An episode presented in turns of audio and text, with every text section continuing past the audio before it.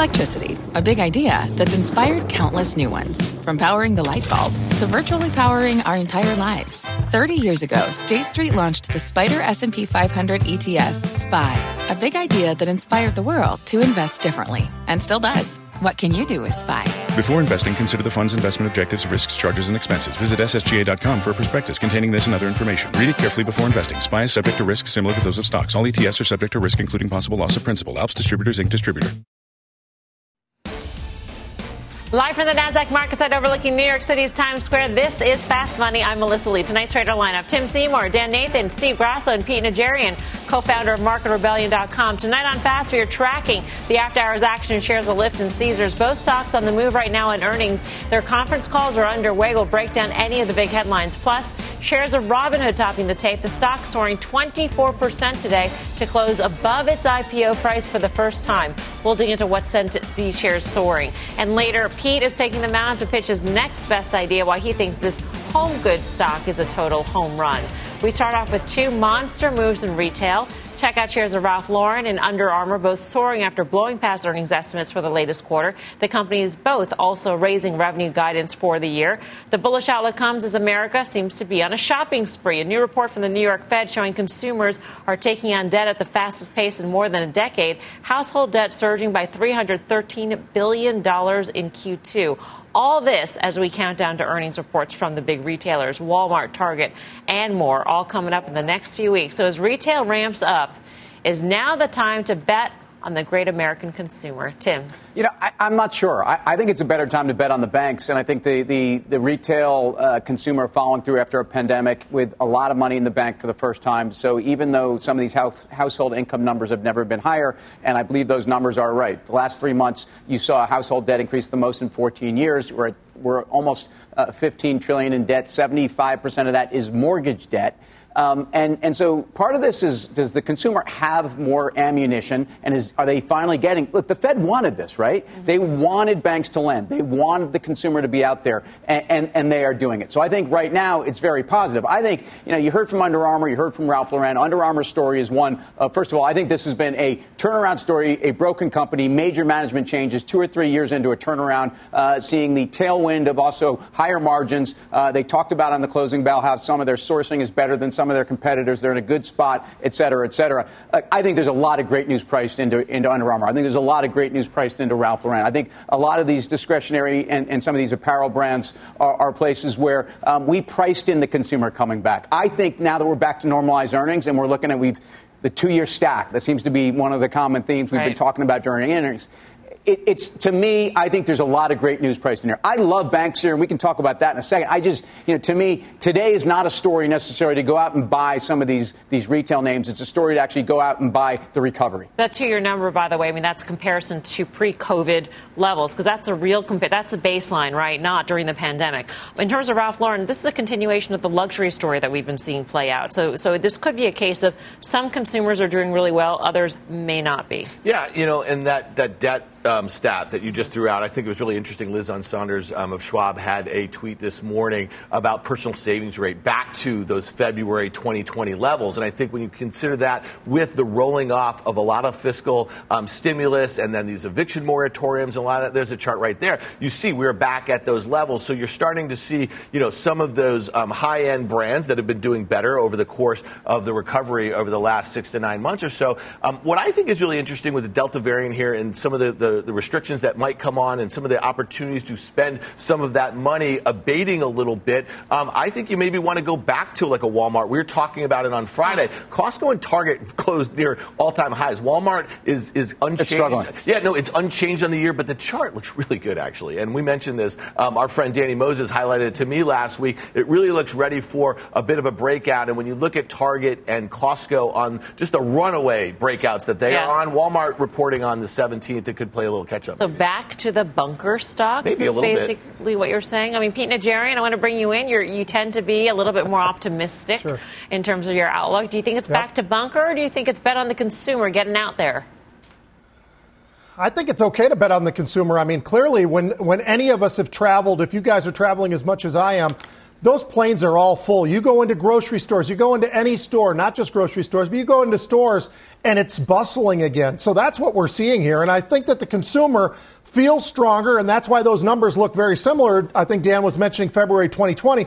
When you look at what was going on then and then obviously what we had to go through and where we're back to now, it seems like the comfort level is there. And when you look at the volatility index, we cannot sustain over twenty, Mel. We get, we popped over twenty today. We were there for minutes. And then before we know it, we closed back down in the eighteens. And, and it's just amazing to me how quickly we actually just flipped. And And that's kind of what the markets are showing us right now. I think the consumer is strong. When we've heard so far through the earnings season thus far, we've heard some really, really stunning numbers. The Under Armour numbers were absolutely extraordinary when you look at the percentage gains that they were getting there. Absolutely unbelievable. And I think when we do hear from those like Target and Walmart and, and obviously some of those in that big box sort of world, I think those numbers are going to continue to be strong. The one thing I would caution, Dan, I think you mentioned Walmart over Target. I look at Target. It still trades multiple wise. Really, really inexpensive, despite the fact that the stock is absolutely sprinted to the upside and it's pushing right up against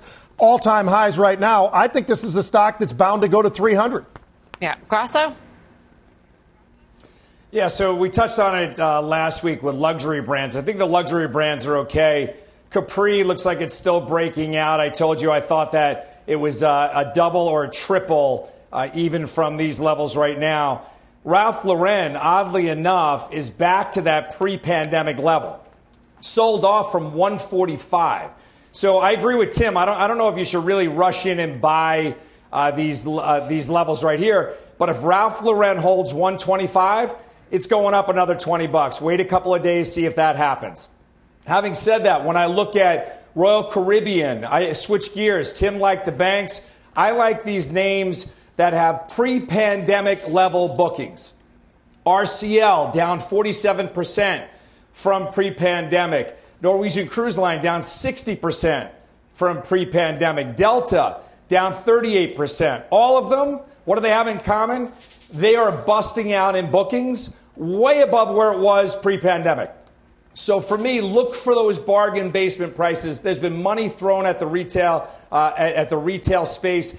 People who live through this hundred-year pandemic basically want to get out there and spend money. I think we're still okay in the market and in retail. I mean, there are plenty of ways to spend money, and it doesn't have to just be on a sweater or a pair of shoes.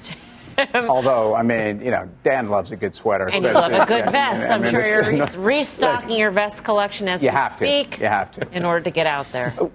We talk about inflation. We spent a lot of time talking about inflation in the last six months. Um, No one benefits from inflation more than places like Walmart. Uh, believe it or not, it, you know, it's actually inflation is good for them. So in terms of ticket sizes, in terms of their ability to pass it on to the consumer. And this is what you're hearing from all of these retailers, though. They have the ability to pass it on to the consumer. The consumer right now is flush with cash, and they're kind of looking the other way. And I think they will do this for some time. But again, back to the banks. What you heard out of banks in this in this earnings season was that their their their credit metrics are improving. And I realize when you hear a number like household loan, uh, you know, household debt, excuse me, is at, you know, highs we haven't seen and certainly growing faster than it hasn't since the last time we were on the verge of a financial, you know, crisis. Effectively, two thousand seven is when people are linking some of these numbers back to. You do have a case where certainly banks are in a very different place. The credit profile, banks are still holding back credit reserves from early in the pandemic that I think that they can drop on top of you the next couple quarters and give that back, especially with some of the, you know, the things that they've learned from the regulators. You know, listen, we're talking about banks. We're talking about credit. I mean, we got to talk about interest rates right here. Like, look at the ten-year U S. Treasury yield at one point one seven. Yeah. It made a high of one point seven seven, right, earlier this year, I think back in March or so. So I guess my point is when I see these uh, debt levels going up like this, and we know sovereign debt levels are up massively, we know that a lot of municipalities have these massive holes. What if rates were to go up precipitously in a short period of time? And we literally saw from last year, early in the year, from one percent to one point eight percent, and people were saying it was going to two point five percent or something like that. I think that's why you need to be concerned about debt levels, about leverage, and the velocity that rates could move if things were to start to change, especially if you guys were really worried about inflation, if that thing were to kind of come back into the, I guess, the front view mirror or something like that. So to me, I guess you got to really think about this stuff because it's all happening at a time, again, when we're starting to see a lot of fiscal roll-off. But are we worried about inflation right now? I mean, the bond market does not seem to be worried at Uh, about inflation when you take a look at the break-even rates for yeah. five, well, I'll, listen, ten. I'll tell you this, Mel, if you look at the crude chart, the lumber chart, the copper chart, they're yeah. all breaking down of the one-year um, right. you know, uptrends that they've been in. So, again, it doesn't seem like too many investors are particularly worried about it, but we've seen rate moves that have gone counter to what the, uh, you know, what the consensus has thought, and that's actually been a really tough trade to be on the other side of it. Yeah. Pete, how, how would you position, I mean, is inflation, I don't know, a glint in your eye when it comes to thinking about the economy? Well, I think it's certainly something that we all are keeping a very close eye on. I mean, I think I think it's very important. And labor, obviously, is one of the biggest. I mean, that that consistently is something we've heard about throughout earnings. Consistently has been that that commentary about, you know, trying to find labor and trying to pay. And that, that area is the area that's been hanging on pretty well. So, yes, we've had a bit of a pullback in some of those others that, that Dan was mentioning. But I think the reality is, Mel, the inflation that's most concerning to me has to do with wage inflation. And that is something that I think many different companies throughout all different sectors is having to deal with. And that's that's going to be something that I think we have to deal with going forward for at least the next year or more. And that's something that we obviously have to keep track of. Going back to banks for just one minute, I would say this. I think the banks, you have to decide which banks, because there is so much differentiation these days in these banks and where they are. And when you look at the rates and all the rest of it, I think it's very important to understand what are the multiples? What is the price to book? That's something we've been using for a very long time. Some of them are more than two to one. Others are much less. So I think there's a lot of different ways to look at this, including the, the, the, the specific financials that have exposure, for instance, to the credit card space, like a Capital One. I think there's all kinds of different financials. And I think if, if, when we just say banks, I, I just sometimes wonder, does, does the common folks at home understand what that really means? So I, I think we just have to clarify what names we're talking about. That's a good point there. Uh, Steve Grasso, if you are a believer in the consumer in terms of the consumer spending, you got to believe in the banks, don't you? I, I do. And I, Dan brought up a good point. You can't talk about banks without talking about interest rates. And the problem is if, if the ten-year doesn't tick higher, then you're going to have a problem with the financials. And if the ten-year doesn't tick higher, you're going to have a problem with the value trade. But I do believe there are pockets of the value trade that are going to benefit with a reopening. And you know the names I'm long, O L N, T S E, G E, and W R K. I think that you're safe in those value names ultimately, but the value trade does hinge on interest, interest rates moving higher. Tech will benefit if interest rates stay where we are right now or even tick lower. Yeah, I just want to add one more point. You know, we're really through two-thirds of earnings season right now. There are three consumer names that I think you really want to keep an eye on because the, the results were disappointing and the guidance were disappointing, and they're big names. There's Amazon, obviously, we talked about it last week. PayPal is another, and Spotify is another. And I think the fact that these are three widely held names that we talk about all the time that disappointed on their for, forward guidance, they're very consumer-centric, I think they're really important to see how they end up trading over the next couple of weeks. Um, and really, um, if there are like if there was some kind of canary in the coal mine for some similar sorts of names going forward. And Pinterest is another one I've thrown. But are, are they a tell on the consumer or are they a tell on, on those companies? I mean, I, I kind of, I mean, I, I, I hear I mean, you listen, on Amazon. Uh, although, again, I when's think... When's the last time we've heard big names guide down going forward? I, I mean, that, that, or, that's really the... When was the last time you heard Amazon guide? I yeah, hear that. Yeah. Um, I think some of this is really difficult comps. Um, I think yeah. the, the other the other part of this whole consumer story and the household debt story, et cetera, is we talked about mortgages, which are basically seventy percent of household debt. Um, student loans are, are Or basically as a percentage of household debt, are five hundred fifty percent in the last fifteen years. Unsustainable, we know that. Credit cards are only up eighteen percent off of a two thousand three level, which is, I'm pulling this off of the Fed site. So in other words, credit card debt as a percentage of household debt is actually shrinking, and it's yeah. shrinking dramatically. And what does this tell you about the credit card companies? Because, again, we just got done with numbers from Visa. Uh, they had a lot of folks then rush into upgrade based upon some of the quality uh, of at least their margins. And I, I think the, the tailwind for e-commerce and, and cashless transactions, I think it bodes very well for credit card companies. But, again, they seem to be losing their piece of the pie in the household. Well, they're losing their piece of the pie. high, though, because look at that deal Square just did. They just paid twenty-nine billion dollars for a company that's not credit card, right? It's helping consumers buy things. So I think there's a lot of other ways that people are buying things without credit cards. All right, coming up, China's crackdown continues, and this time Tencent is in the crosshairs. We'll break down what is in store for China tech stocks. But first, we're all over some after-hours action. Lyft and Caesars, those stocks on the move after reporting results. We'll bring you the details when Fast Money returns. Edward Jones, who knows that just like life, financial planning isn't only about long-term goals. It's about the moments big and small along the way. And when it comes to achieving everyday financial goals, Edward Jones works hard to connect you with someone you can trust professionally and personally. That's why they created their free financial advisor matching tool to help you find a financial advisor in your community. When you take the quiz and get your matches, don't expect just a list of resumes. You'll also see each financial advisor's story and personal interests. And when it's time to meet for the first time, they'll focus on your story, asking questions to understand where you're headed and why. Because Edward Jones knows that at the end of the day, behind every financial goal is a life goal. And that's what really matters. To learn more and find your financial advisor partner, take the quiz at match dot edward jones dot com. What's on the horizon for financial markets? At P G I M, it's a question that over fourteen hundred investment professionals relentlessly research in pursuit of your long-term goals. Specialized across asset classes, but united in collaboration. Our teams provide global and local expertise. Our investments shape tomorrow, today. Pursue your tomorrow with P G I M, a leading global asset manager.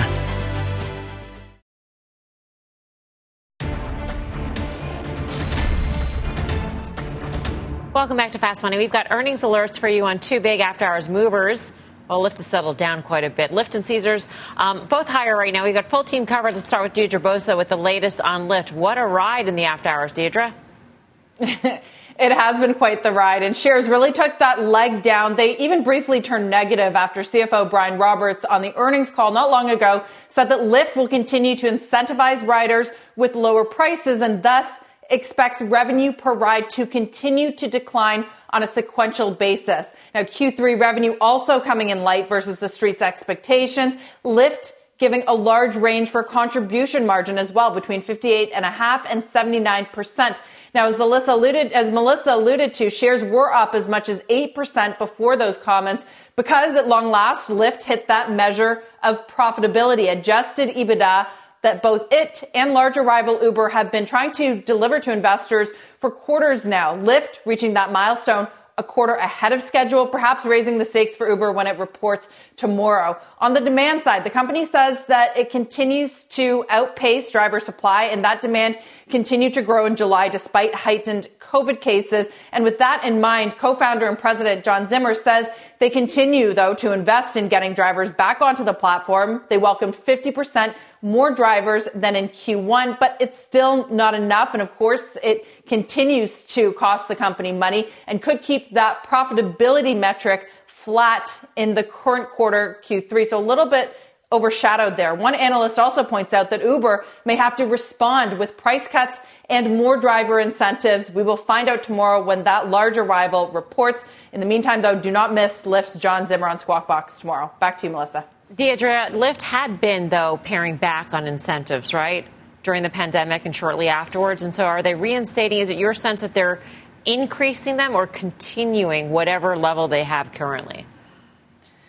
So they pared back on a lot of things in twenty twenty amid the pandemic, like marketing costs and those incentives. But when demand has come sort of really roaring back this year as the economy reopens, they have had to spend more on incentives to get drivers back onto the platform. And now it's locked in this competition once again with Uber when the market was starting to rationalize. So I think that's the biggest question. And now they're introducing the idea of incentives for riders, too. So it's that both ends, right, on the driver side and the rider side, that they're putting more money in. However, the idea that Lyft got to that adjusted EBITDA profitability through cutting things like marketing and in other areas over the last year is an achievement. It's just being overshadowed by the demand that is coming back.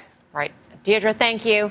Deirdre Bosa on Lyft. Um, so it's a little bit of a give and take here on Lyft. You got that profitability measure hit earlier than expected, well, but here adjusted we are. Adjusted EBITDA. I mean, come on. It's kind of B S. Come on. Adjusted well, EBITDA. I know. I just want to be clear. They pinpointed that target. Okay. Wall Street accepted it. Kind of accepted it. And they it. hit it early. I, yeah. I would just say this, is that what, why did this stock get creamed right after its I P O? Because people were not happy about all the discounting of R I, or investors were right. not happy. So to, to your point, they're kind of getting it both ways here. They're right in the middle. Um, if they get back in a price war with Uber, it's not going to be good for either of them. We talked about it last week on the show. It seemed like the pandemic really broke this model. Right now, I don't see any incentives coming, and the wait times, I'm, I'm telling you, there's going to be a trade-off, okay, for incentives. It's going to be longer wait times, and that was not the promise of these rideshare sort of things. So right now, it seems like a really murky thing. We talked about Uber, that level. It just broke those May lows. Um, if they can't put up some big numbers that change people's mind about this model right now, uh, on the ride hail, um, these stocks feel like they're... So it's almost like it's not apples and oranges when you compare the companies. And if you look at the performance of the stocks relative to each other, Lyft has outperformed Uber by eighty-five percent since that November quarter, since that October, end of October Lyft earnings result.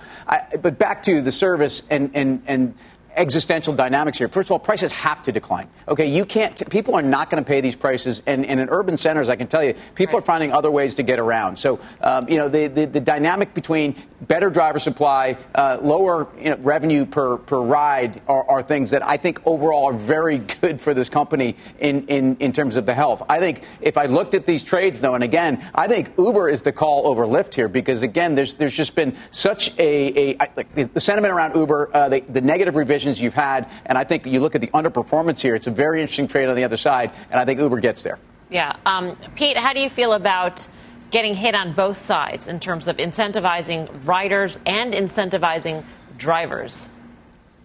Well, and we were just talking about labor, right? And we were talking about inflation, and now they've, these guys are addressing exactly that, the fact that they have to have these incentives for these drivers. So I think it just shows you, Mel, just how powerful that side of things really is. Now, that being said, the number of rides, the numbers that they were putting up, all of that's very, very impressive. We all, I, I think we'd all agree with that. But I think to Tim's point, Uber has not really pushed all that well. As a matter of fact, it's not, the performance has not really been there. I think that t- tomorrow we will see the kind of reaction that we started to see from Lyft post-earnings and, and, and that big lift to the upside. I think Uber's got the ability to maybe potentially give us some numbers that will make us a little bit more impressed. And I think it's because of the fact that they are involved in all different types of rides, not just the, the driving of folks around, but obviously the delivery services and all the rest of it. So I think right now, because of the fact that Uber has lagged significantly from Lyft, I think that's the one that actually can have the most upside from here. All right, we'll continue to monitor this conference call. Uh, Lyft shares are bouncing a little bit, up one point three percent. Let's get to Caesar. The stock is up two percent in the after hours. The call is underway. Contessa Brewer's been listening in. Hey, Contessa. Just pulled out my earphone right here. The headline on this call is profitability. President and C O O Anthony Carano on the call says, look, this second quarter, Caesars broke an all-time EBITDA record in Las Vegas. EBITDA. That's the key earnings metric in the gaming industry. That's what these insiders pay attention to. In the regionals, same story. Their profit margins here, jaw-dropping. It was fifty-one percent profit margin in Las Vegas, unheard of, forty percent in the regionals. And in Las Vegas, remember, that was achieved without significant group business, with mask mandates in place, social distancing, and occupancy limits of fifty percent max for, that was two of the three months of the quarter.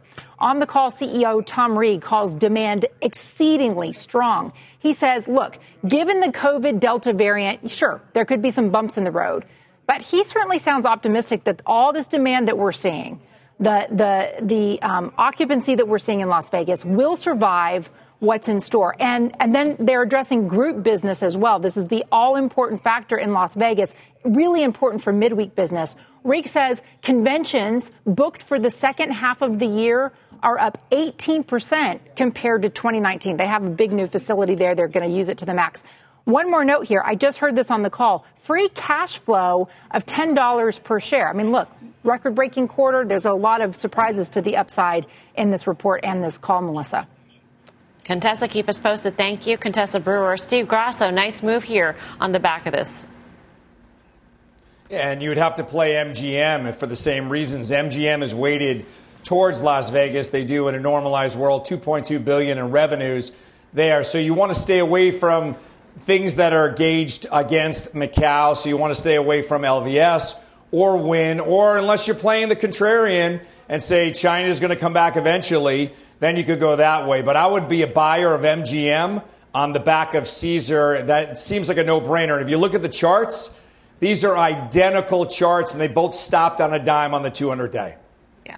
The convention business does seem to be coming back. I'm getting emails about conventions in various locations you love for the back of the year. I mean, you love conventions, don't you? Uh, just as much as anybody else. I do, Tim. I, I think something else just quickly on Caesars. How about the, the online sports betting trends and iGaming? Yes. I mean, this is really what I think has been driving this multiple. So I, I don't know. I almost don't even care about Vegas. I, I care about these trends. And this is where I think the premium has been put in a couple of these names. Caesars clearly over M G M and I think some of the competitors. That, I think that's the driver here. Let's get back to Contessa. Contessa, do you have anything on? We're talking about iGaming. William Hill? Okay, iGaming, but yeah, right. So they closed this deal with William Hill one hundred days ago. They have just launched the Caesars Sportsbook app. That was just yesterday, I believe, or the day before. Listen to this. Tom Reeg said on the call, they're getting ready to spend a billion dollars on marketing over the next two and a half years. So those people who thought Caesars billion? was billion, one billion dollars on marketing. I, you know, it's interesting because in most of these markets, FanDuel and DraftKings gain most of the market share. And Caesars is coming at this late to the game. They've got an ad that's going to play in the Olympics uh, on Thursday. And so and we'll talk to um, we'll talk to Tom Reeg a little bit about this tomorrow. He's going to be on with me on Squawk on the Street and talk a little bit about how do you elbow out some room when you have uh, so many other established players in the space.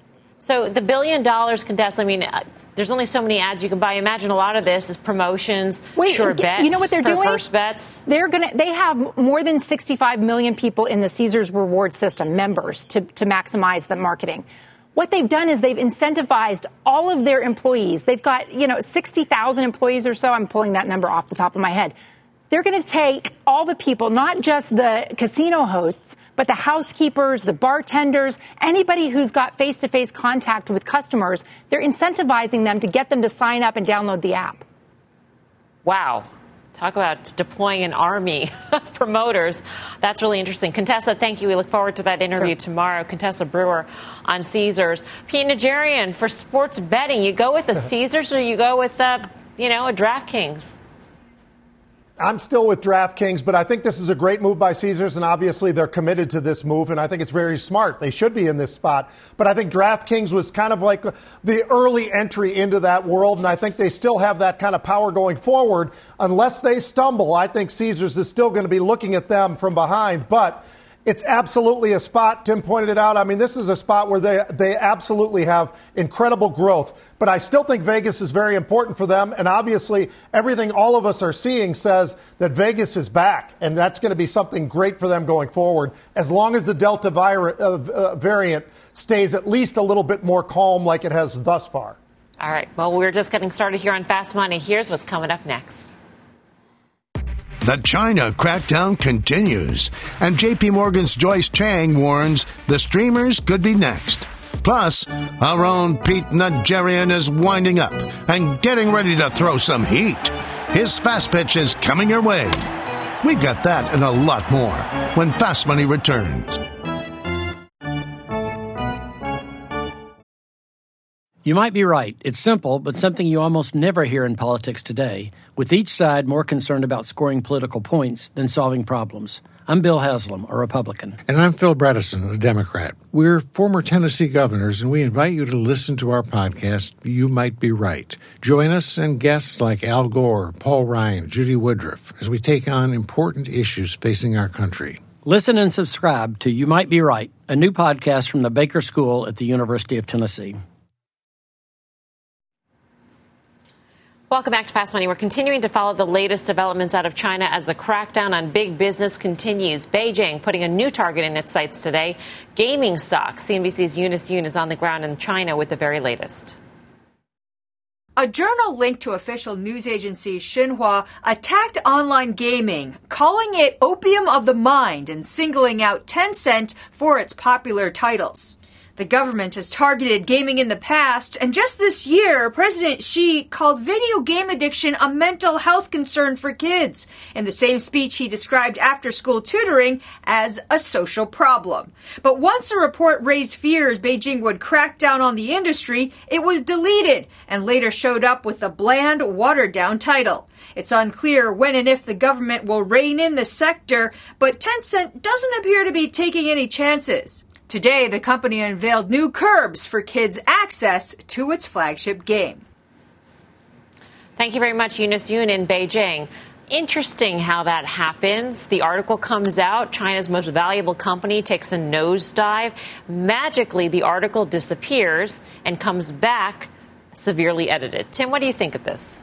Well, you know, there's been some feeling that over the last week or so that the, the Chinese regulators are, are trying to understand just how, how heavy-handed they've been and whether they should change some of, of the tone and the style. And, and you know, there was that meeting last week with the C S R C and the banks and the market rallied. Some think it was just, I, I think it was just them coming in there and supporting their market. And, and I think ultimately, I don't think any of this changes. Yeah, maybe that story disappeared. Um, the boot on the neck is not coming off anytime soon. And I, I, I've made my point over the last month is that um, each event becomes part of a mosaic that, that is awful. Um, one-offs and certainly some of these things I think were early round overreactions, especially uh, in terms of anti-monopoly and things on B A B A. That is not my view, and it hasn't been my view for some time. And in fact, I don't think you chase Tencent, which I think is one of the great tech companies and incubators in the world, especially not just social, but because of their gaming influence, because of that they their their investments in, in U S and global tech have been very, very leading edge.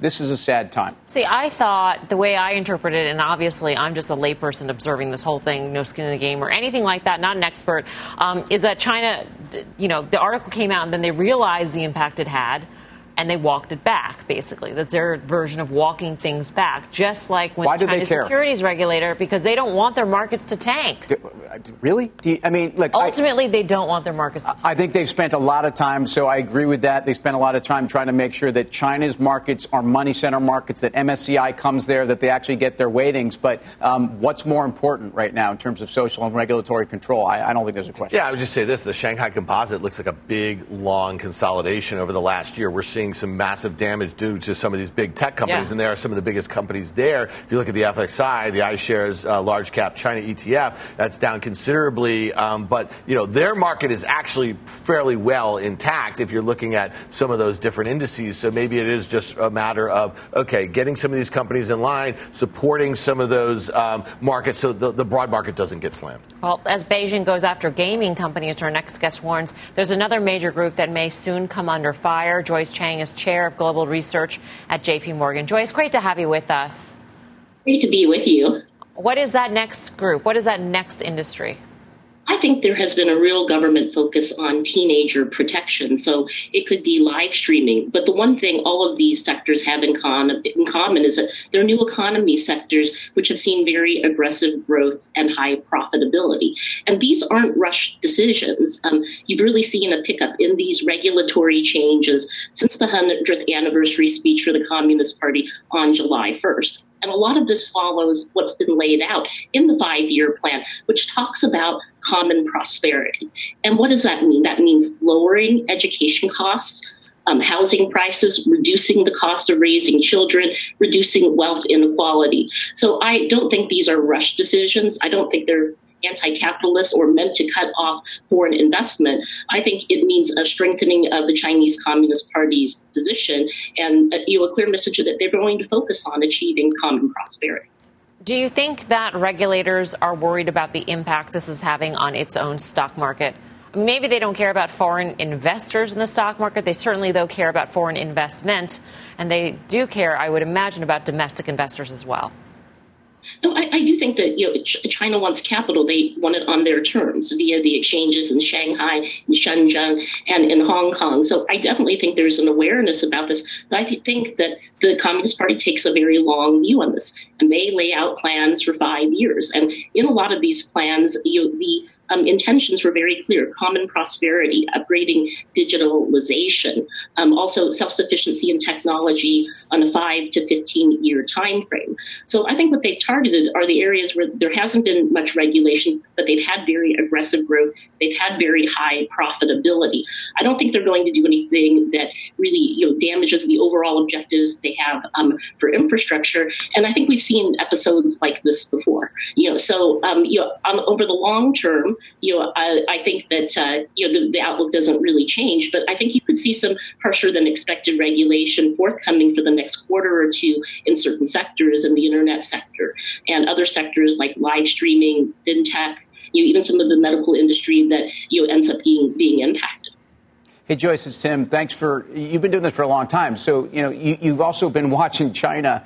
Um, plan this course for making their markets globally investable. And I think J P. Morgan and you've been very measured about comments in the past saying, hey, this is really very important to them. Take a take a deep breath. And, and they're moving forward and they're not going to get too far out of line here. But the issues you're talking about, both socially and, and in terms of the, the new economy and the digital age, are significantly bigger, I think, than their markets to them. Do you have a call on this? Because we, we just care about how we're going to be navigating these markets right now. And I, I agree that the social issues are complex. Um, aren't we collateral damage for the foreseeable future? No, I, I, would, I think the capital flows into China were much higher than um, expected. You know, given that you had the pandemic, nobody would have thought at the beginning of twenty twenty that you would have five hundred seventy-five billion dollars of foreign portfolio investments go into China during the year of the pandemic. So I think what you've seen are some very aggressive growth, very high profitability, you know, that was that occurred very quickly. Now I think the government is saying that, look, we want to see more transparency, more regulation. We also want to see that monopolies are addressed. You know, a lot of these same issues are coming up in the U S as well. So I would not be surprised if you see more rules on fintech, on antitrust penalties that could be announced. But I don't think they're going to change the overall framework on um, putting capital into China. And, you know, still we have things like China's inclusion in the index occurring and flows that still are close to record flows, even with the events that we've seen. So it's a longer term view, but I wouldn't rule out the short term volatility continuing and more regulation still to come. Last quick question, Joyce, and that is, what is your top, what is your favorite emerging market to invest in from an equity perspective? And is what is happening in China, does that influence your pick for this top emerging market? Well, you know, we had actually gone overweight in some of the Latin American countries, and it was about the value story, you know, not the growth story, that you still will see, you know, a rebound from the lows. So Brazil and Mexico, we had gone overweight. We also still like the energy sector, so Russia, you know, as well. So I don't think that China affects this. I think China is more of a local issue. And even over the longer term, I don't think it changes the overall China story for foreign investors. I mean, China is going to approach capitalism in a different way. Um, and this has been very targeted to new economy sectors, which have seen very aggressive growth in the last two years and very high profitability. I think it's very domestically focused what their objectives are. Joyce, thank you so much. Good to see you. Joyce Chang. Um, for foreign investors, Joyce said, uh, Pete, for you, does this matter? Does it make some of these names like a Baidu a no-touch for you? You know, uh quite honestly, Mel, I, I've gotten more and more concerned over the last year or two or more um, about some of these Chinese names. And, and because of that, I have shifted just completely over to just options. And the only reason I've done that is I feel much more secure. I know exactly what my risk reward is, and I feel far more comfortable because of that. Because when I'm looking at these as stocks, boy, I, I tell you what, we just don't know. And, and she mentioned a couple of different times there, she talked about the communism and, and uh, the communist approach and so forth. And when I heard that, it, it just it, it dawns on me once again that they can make decisions that maybe I don't really uh, want to follow along with and doesn't make sense to me. And because of that, I'd rather be in the options where at least I have that flexibility and I know exactly what my risk reward is going into a trade. I, I think I'm listening to Joyce, and again, I've been listening to Joyce for a long time in emerging markets, and she, she and her team do a great job. She, she's basically, what I heard was, don't worry about it. Um, Longer term, don't worry don't, about it. Don't worry about it. Money quarters. flows are, you know, China's not going to be that big a deal. I'm kind of, I mean, I'm a little surprised to hear about it. Not that, again, it's a, a rational view, but but China's weighting in the index is forty-three percent. I mean, you can't tell me, if, by the way, if you removed uh, Tencent and Baba and, and had a, some of the composition of the index uh, more like it was ten years ago to domestic stories like Chinese banks and insurance companies, I'd say all day long. But, but I mean, these are companies that I do think are still in the crosshairs, and that's a big part of the weighting. But I, look, again, uh, it's a great view, and I do think Tencent and Bob are great companies. Um, I, I think right now there are headwinds. All right. Coming up, we are digging into a big mover from today's session. Clear Secure heading south. We'll tell you what's behind that move in just a few. But first, our own Pete Najarian is taking the mound, winding up to give you his fast pitch. He says this stock is a total home run investment. We'll bring you the name when Fast Money returns.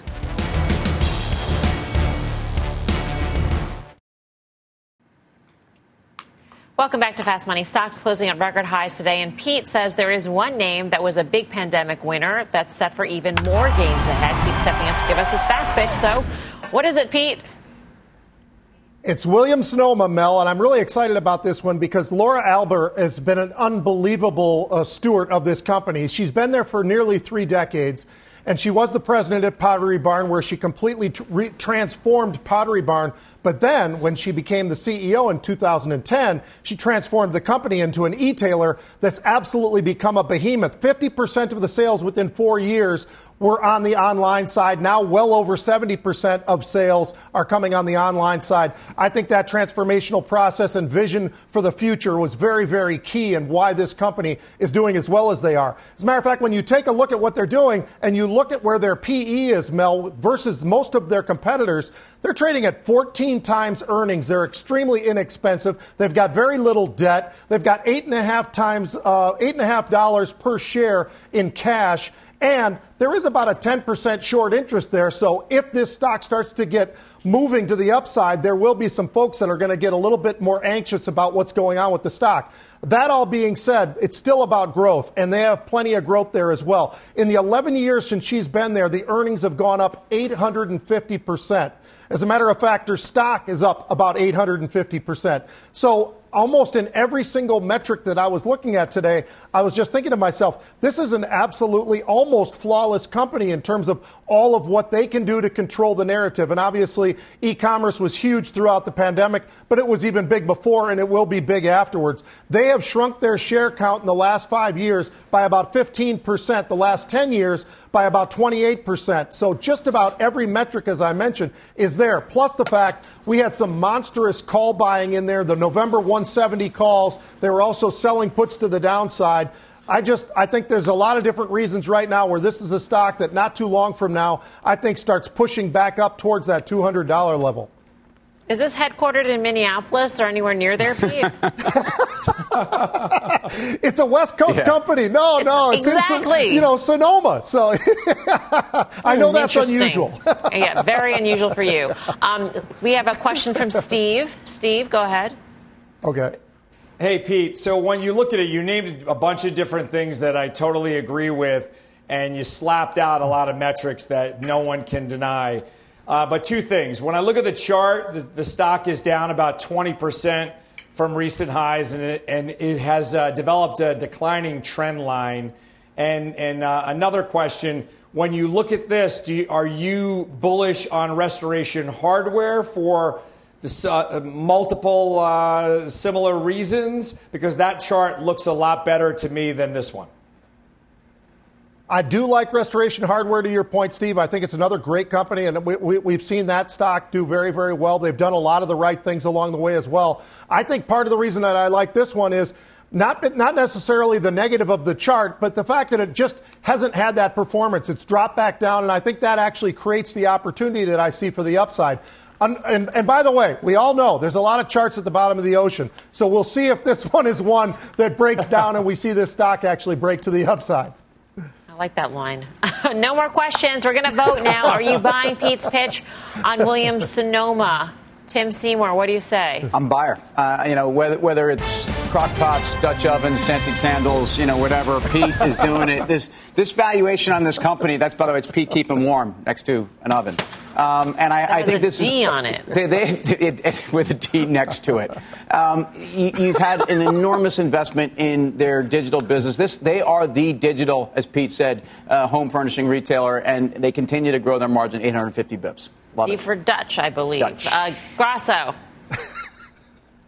Yeah, I'm going to say sell. I love brother Pete, but when I look at the technicals, the fifty-day has pierced the hundred-day to the downside, and it's trading below th- below the fifty and the hundred-day, so I'm going to stay clear of this one until it stabilizes.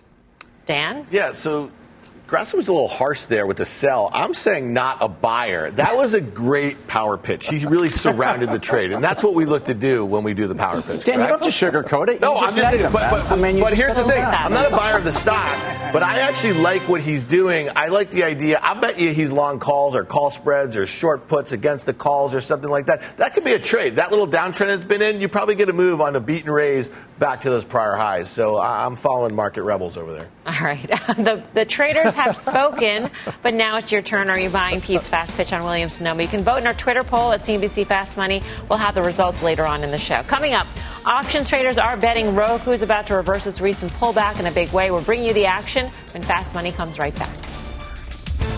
Miss a moment of fast? Catch us anytime on the go. Follow the Fast Money podcast.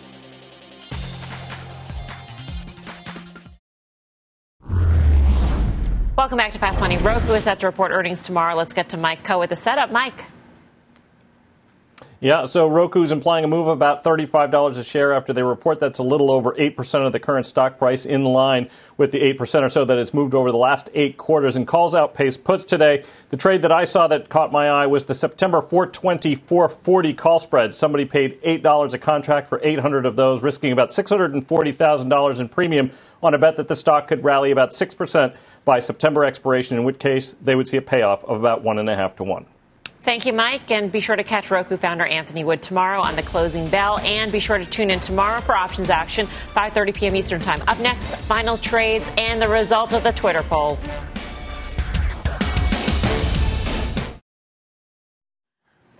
Twitter poll on the fast pitch. Pete, you lost. fifty-two percent said no. No to Williams-Sonoma. Final trade time. Pete, what do you say? I'm going to say Pfizer, Mel. I think it's going higher. Steve? Y O U, clear, secure. J P. Morgan gave you a gift, chopped off ten percent. Buy. Tim? E W Z, I think, is a winner in the absence of China. Dan Nathan? Yeah, pharma ripping, but I like X B I here. Thank you for watching Fast Money. We'll see you back here tomorrow at five. Meantime, Mad Money with Jim Cramer starts right now.